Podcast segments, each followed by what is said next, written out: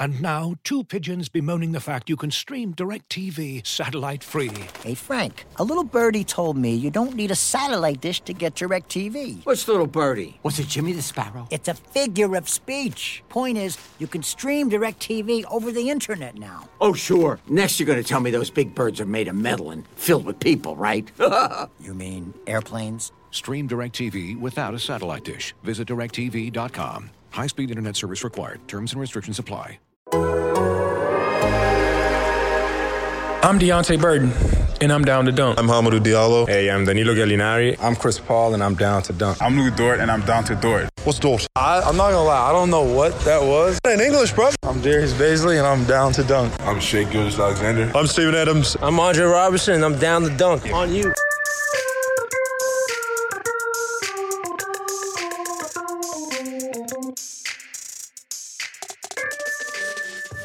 Welcome to Down to Dunk. I'm your host, Andrew Schleck. We're part of the Athletic Podcast Network.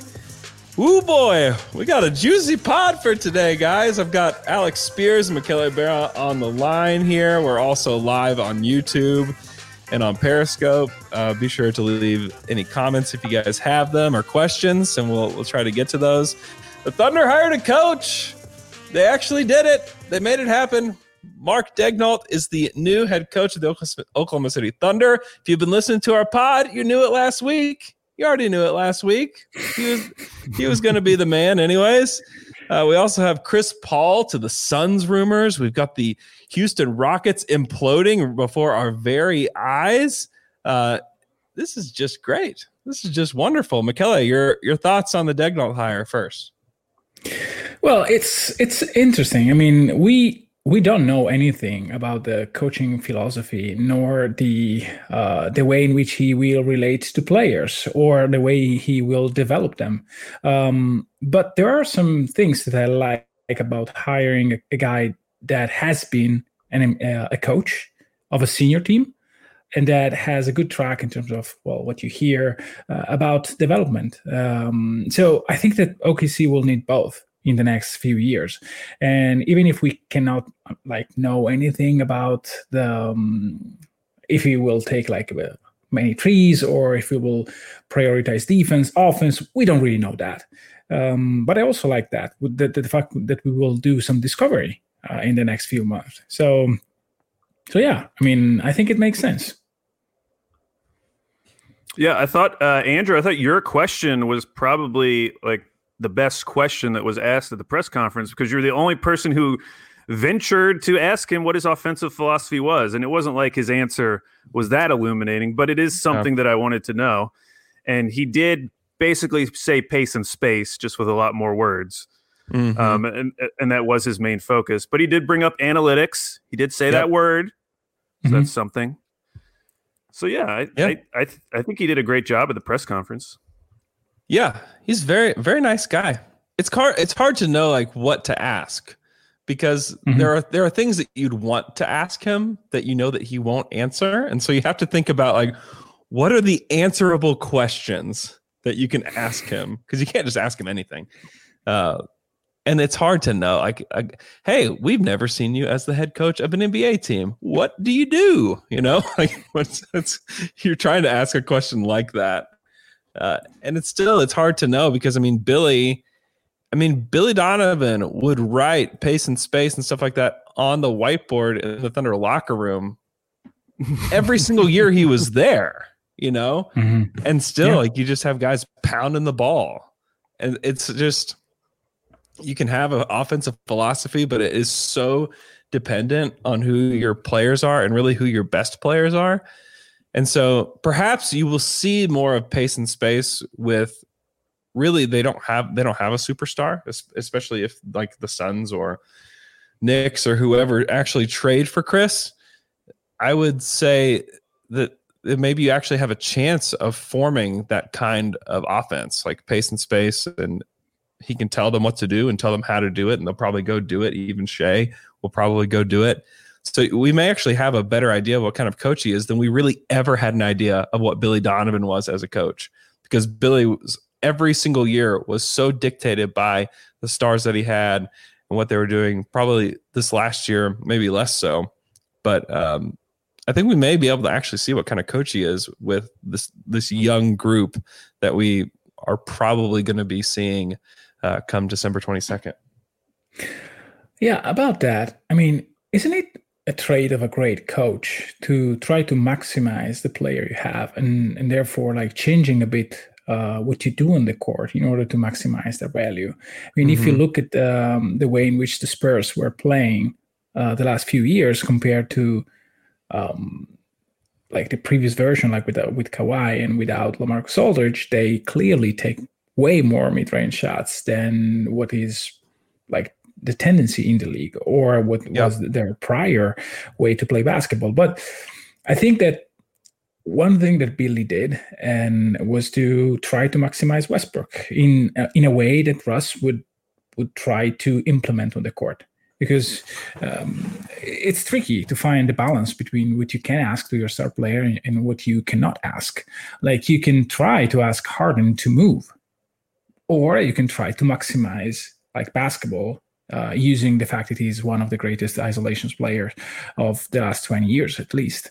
So I'm curious. Like I like the idea of pace and space, and with guys like Basley and Shea, and to a certain degree also Luke Dort, who is a great cutter when he wants to be, and Steven Adams, who can be a very good passer, especially if you put him in certain positions, and a good screener. I would love to see some movement, and I think that with the idea of pace and space, trying to find guys that can move off screens and trying to create movement with their gravity is something that OKC really never had because they had a lot of ball dominant players. And so maybe this is the year where some way OKC can get a player that is able to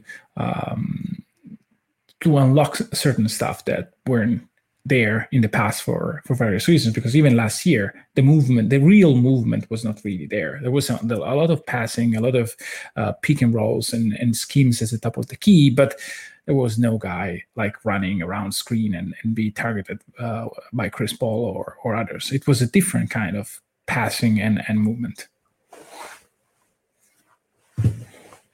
Yeah, it's really just a waiting game with Mark, right? Like we're just waiting to see like what kind of coach that he's going to be.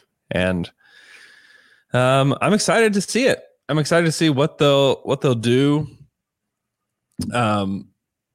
the roster. I really think that that's going to really determine so much of all of this. Yeah. Is what they do with the roster. What do they do with Dennis Schroeder? Which did you guys see? I think I sent it to you guys. Did you see Dennis Schroeder fake painting on his Instagram today? I saw that you sent the video, but my day has been crazy and I didn't have time to look at. Is it funny? I also saw the video. And I had more time than Mikey and still didn't click on it. You got to click on it. It's just him rubbing a paintbrush on a door frame. He's just rubbing it. I don't understand it. Anyways, I don't know if he'll be doing that in OKC or somewhere else. But I think the way this roster shapes up will determine a lot. And I also just think you hire a 35-year-old to come take over your multi-billion dollar company. Mm-hmm. You're probably looking to cut some costs, number one. And you're trying to, like you said, like this is a discovery period. And it's going to last years with Mark Daigneault, with who he is, with how he can develop the Thunder. Have chosen him to be the guy that is going to be here for a while. And they're going to invest in him, and they're going to see how he develops as a coach and as a leader. And I think that we're going to have, I mean, this is it's interesting because it's a discovery period for players, for the coaching staff, and even for Sam in a way, because Sam has not really done what he's about to do. He kind of did, but he got the accelerated version of this because the first player that he got in his last rebuild was Kevin Durant. Like, they don't have a Kevin Durant to start this rebuild. And so this is... Whoa. You don't know that. Maybe, I don't know, maybe Jaden McDaniels will be Kevin Durant. Are you saying that you cannot draft Kevin Durant at 25? That's exactly what I'm saying. That's probably true. Oh, it's crazy. Anything else on Mark Daigneault, he is the first coach. I think I mentioned this, or maybe I didn't. I've done three different shows already today. I don't know what I've said on this and haven't. But he is the first coach to go from the organization's G League head coach to the organization's head coach of the NBA team. He's the very first guy to do it. A lot of people said, I think it's Nick Nurse. It's not Nick Nurse. Nick Nurse was the coach of the Rio Grande Valley Vipers and then moved to the Raptors. So he's the very first guy to do it. It's pretty cool. It's pretty damn cool. Pretty damn cool. So he actually came over before Billy did to the Thunder, before Billy became the head coach of the Thunder. And I don't know. I like him. I know people that are connected to him that really, really like him as a person. So it's great. I think it's a good thing for the organization. So, but still a lot to learn about Mark Daigneault in the coming years, really. So, okay. It's time to talk about Chris Paul going to the Suns. So we got some comments that Gambo is on the case. He says there's an 85% chance. If you don't know who Gambo is, I'm talking about John Gambadoro, who is a sports talk radio host in Phoenix, and he apparently gave it an 85% chance of happening. Well, yeah. Gambadoro is pretty well connected. I mean, he rarely miss. So, and again, I think there were talks already in the winter about OKC and Phoenix exchanging players. I'm not sure it was Chris Paul or other point guards, but OKC has two very, very good point guards. And I think that it makes sense for a team like Phoenix that can pay a pretty okay price, because I think that something like Rubio plus Oubre rerouted maybe to some team and a protected first will do the deal. And it's basically a swap between Chris Paul and Kelly Oubre in terms of the most valuable player. And there is no guarantee that you can retain Oubre in the coming season because it will cost, probably. So I don't think that is a bad idea. Now, if Presti is able to squeeze the number 10, maybe in exchange for number 25, I don't know, that would be ideal. But again, I think that the idea of having Rubio, who is not like a bad player or a bad guy, and having like an extra asset for Chris Paul, it's something that is already enough. And I think that having a team interested makes all easier for Sam, because if there is another team that was like maybe offering something like, I don't know, Dennis Smith Jr. or whatever, then you need to raise the bar a little bit. And so I think it's interesting, very interesting. And it makes sense for a guy like Chris Paul to, if LA or Miami are really not in place and Milwaukee's not in place because of assets and unwanted contract by OKC, which is, I think, a very good position to have, then Phoenix has a lot of upside. Because if you make the playoffs, you already made like a great season and you improve your stock for the future, for your next contract, because he can choose, like after this year, he can really choose to forgo his player option if there is another contract. Say that a team like LA offers like a 3-year, $60 million, then you may want to go there. Like it's in his power. Yeah. So, and with that, I really have to go and to get dinner. Otherwise, well, I don't want to find out otherwise. Yeah, no, go. Thanks for joining for a short time. I appreciate it. Bye, guys. See you, McKelly. Bye. All right. Looking for an assist with your credit card but can't get a hold of anyone? Luckily, with 24/7 U.S.-based live customer service from Discover, everyone has the option to talk to a real person anytime, day or night. Yep, you heard that right. You can talk to a real human in customer service at any time. Sounds like a real game changer if you ask us. Make the right call and get the service you deserve with Discover. Limitations apply. See terms at discover.com/creditcard. This episode is brought to you by Michelob Ultra, the official beer sponsor of the NBA. Want to get closer to the game than ever before? Michelob Ultra Courtside is giving fans the chance to win exclusive NBA prizes and experiences like official gear, courtside seats to an NBA game, and more. Head over to MichelobUltra.com/courtside to learn more.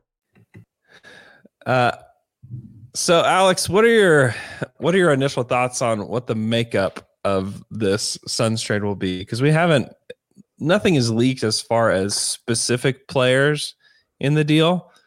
But there's obviously the Oubre Rubio foundation of a trade that makes sense. But what do you expect? Because I would expect them to have to send more back to Oklahoma City, right? Expecting the Suns to send more back? Yeah. Well, I don't know, because I think we had these hopes of the 10th pick. But we should mention that John Gambadoro just tweeted, I would not expect the 10th pick in the draft to be a part of any trade for Chris Paul. Can't say never, but from what I'm hearing, Suns would be hard-pressed to give that up in this trade.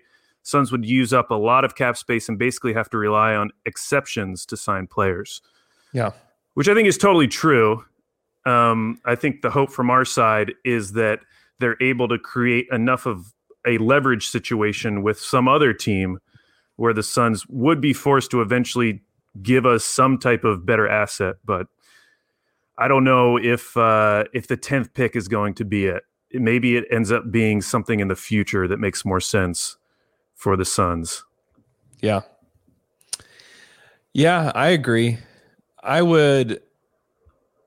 think that you can push them though. Like they're getting an all NBA guy they essentially get to take their 8-0 roster and just swap Rubio for Chris Paul. Because it wasn't in the bubble. And for a team that hasn't made the playoffs in a decade and who has an owner who really wants to make the playoffs, I think it makes a ton of sense. And it's not a bad deal for them either.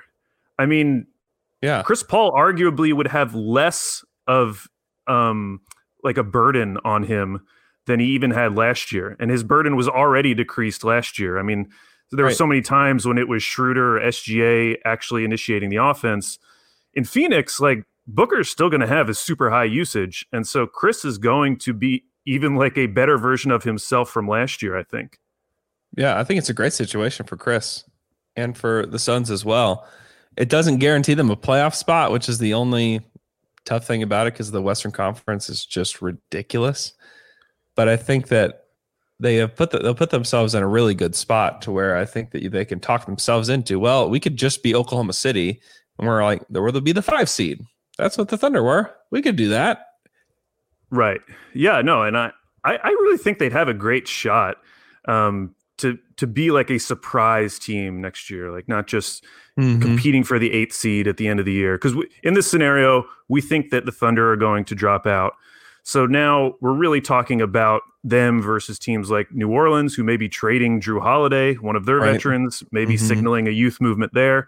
We're talking about the Kings, who I don't think any of us have any faith in. The Spurs. Yeah.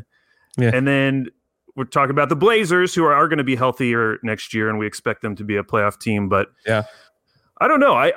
I would be very excited for the Suns if they got Chris Paul. I think we might even be underrating how big of an impact Chris Paul could have in that situation. Yeah. Could be true. So if they got the 10th pick, who would you want them to take at 10?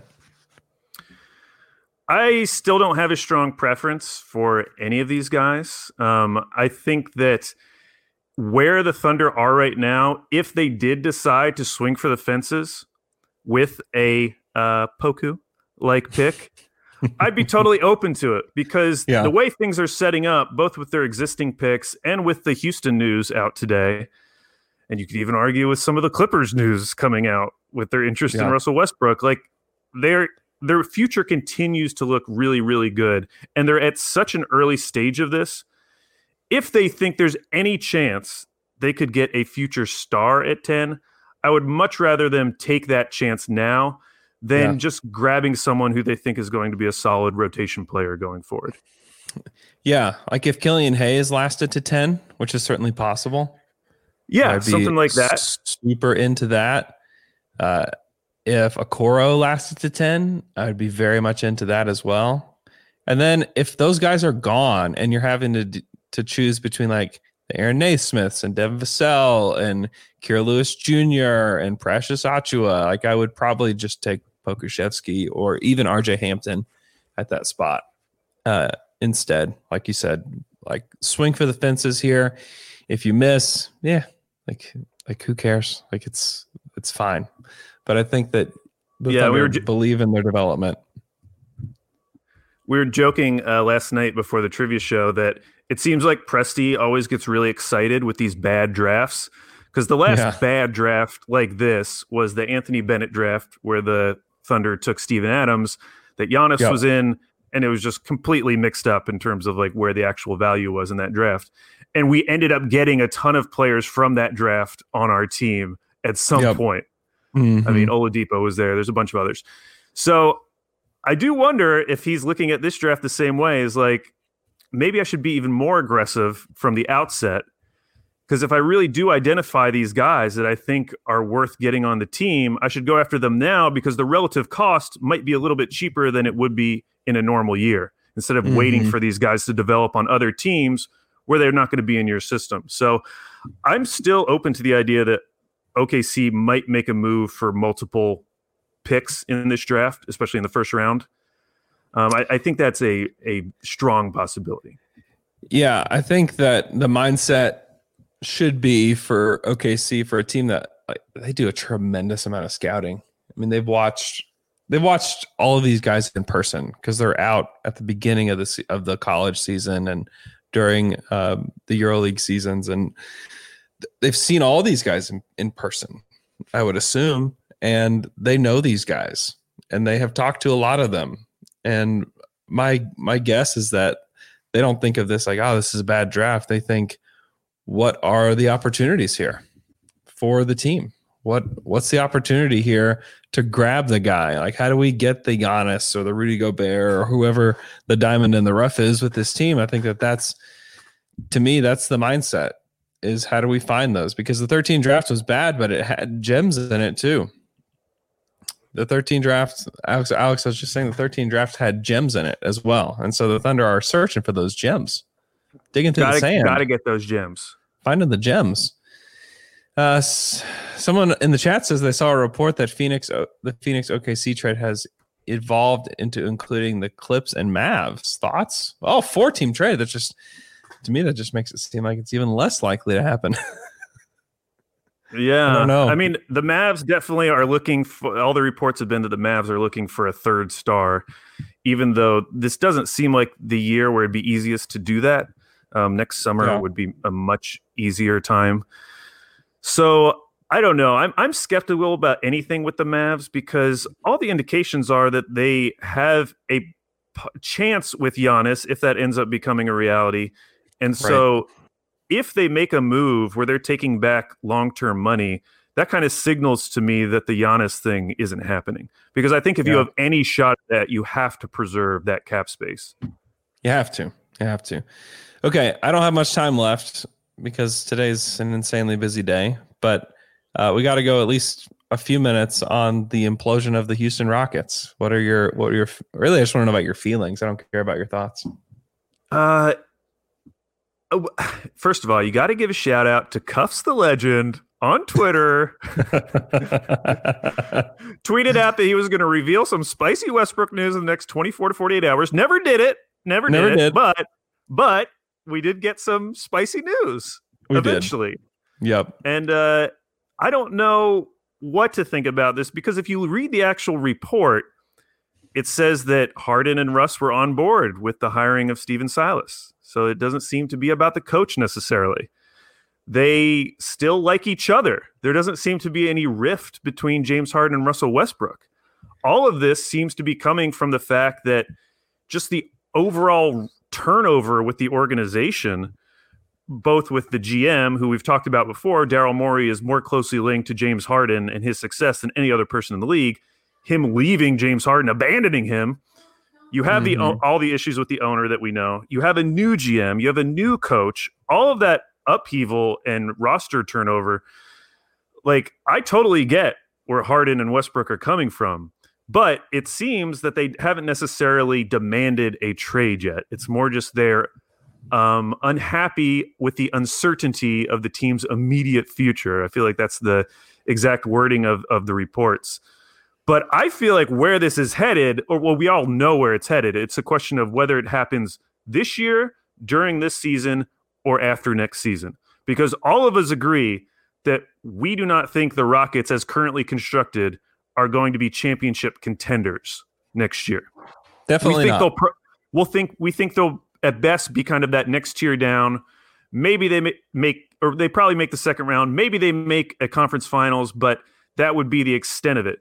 That is going to be a disappointment to James Harden at this point. So knowing that, if he hasn't requested a trade now, it kind of doesn't matter, because it seems like this is all setting up for him to request a trade at some point. The interesting part is if it happens during the season, which is entirely possible because of the way this season's going to be constructed. What if that happens and he requests that trade in season? It would be the absolute best scenario for the Thunder, because the Rockets won't become a bottom four team automatically. They're going to get a haul back for James Harden if they ever decide to trade him, but they are going to get significantly worse and would probably still miss the playoffs, which means that pick next year would be valuable. It could potentially be like a late lottery pick, or maybe even a little bit better, but would have less risk to jump up into that top four. So I think it's setting up perfect for the Thunder right now. It's great. I'm going to read the sentence of the day from this article, and credit to Woj or Tim McMahon or whoever wrote it. It's a great sentence. Although neither player has requested a trade at this point, that scenario has become a plausible eventual possibility. And this goes back to Daryl Morey putting out that leak that the 76ers were going to be aggressive in trading for James Harden, even though there was no reports at that point that James Harden had requested a trade or that anything was wrong until that report came out. It's like, Daryl Morey knows. Like he has been close to James Harden this whole time. There's a reason why he would make that leak. And then you get the reports about the Knicks or the Clippers wanting Russell Westbrook. And again, like the Clippers trading for Russell Westbrook, I think long-term is a really good thing for the Thunder as well. Oh, dude. Because again, if they fail again next year, didn't make it out of the second round this year. If they failed again next year, now you have Kawhi and PG as free agents. They're going to be coming off the season where they're supposed to create the super team over these past 2 years. Hasn't gotten them anywhere, all hypothetical. Maybe they win next year, okay? But in this scenario where they don't win, like what are those guys going to do? Because at that point, if that happened, in this scenario where the Clippers do not win next year, I guarantee you that Westbrook's trade value is going to be even lower than it is right now, because he's still going to have 2 years left on that deal. So that sets up a scenario where Kawhi and or PG could just leave the Clippers. Oh, yeah. For greener pastures. For sure. Yeah, if the Clippers trade for Russell Westbrook, I think that we might see Sam Presti and Mark Daigneault giggle a little bit more than they just did when they were talking about Springsteen in the press conference. Oh man, some classic Springsteen banter. You should have seen. It was hilarious watching them talk about Springsteen together, because I watched the whole thing. You watched it? Okay. Yeah, I'm glad that Jenny asked that question, because it was like the first time that they kind of loosened up.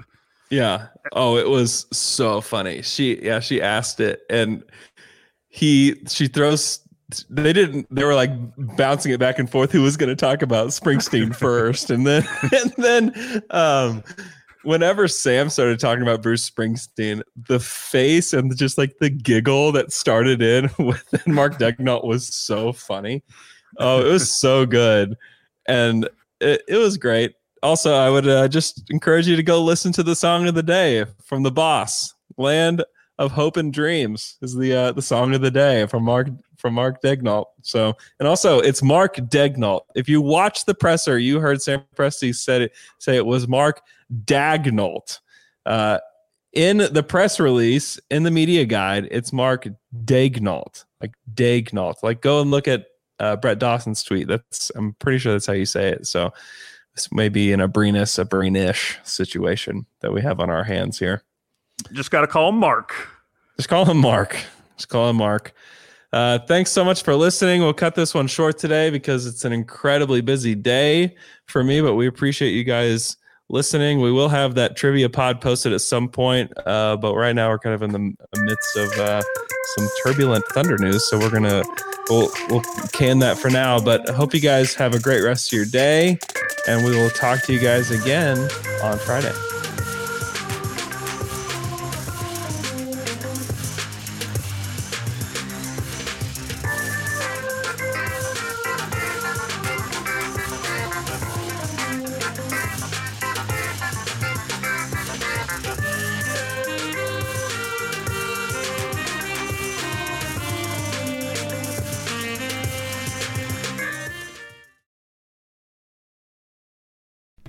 As you've probably heard by now, we've teamed up with BetMGM this season. We'll be using BetMGM lines to make all of our picks, and we'll have special offers for our listeners each week. If you haven't signed up for BetMGM yet, use bonus code THEATHLETIC, and you'll get a one-year subscription to The Athletic, plus up to a $1,500 first bet offer on your first wager with BetMGM. Here's how it works. Download the BetMGM app and sign up using bonus code THEATHLETIC. Make your first deposit of at least $10, place your first bet on any game, and claim your voucher for a one-year subscription to The Athletic. See BetMGM.com for terms. U.S. promotional offers not available in D.C., Mississippi, New York, Nevada, Ontario, or Puerto Rico. Gambling problem? Call 1-800-GAMBLER. Available in the U.S. Call 877-8-HOPE-NY or text HOPE-NY 467-369 in New York. Call 1-800-NEXT-STEP in Arizona. 1-800-327-5050 in Massachusetts. 1-800-BETS-OFF in Iowa. 1-800-270-7117 for confidential help in Michigan. 1-800-981-0023 in Puerto Rico. First bet offer for new customers only in partnership with Kansas Crossing Casino and Hotel. Don't forget, if you haven't signed up for BetMGM yet, use bonus code THEATHLETIC, and you'll get a one-year subscription to The Athletic, plus up to a $1,500 first bet offer on your first wager.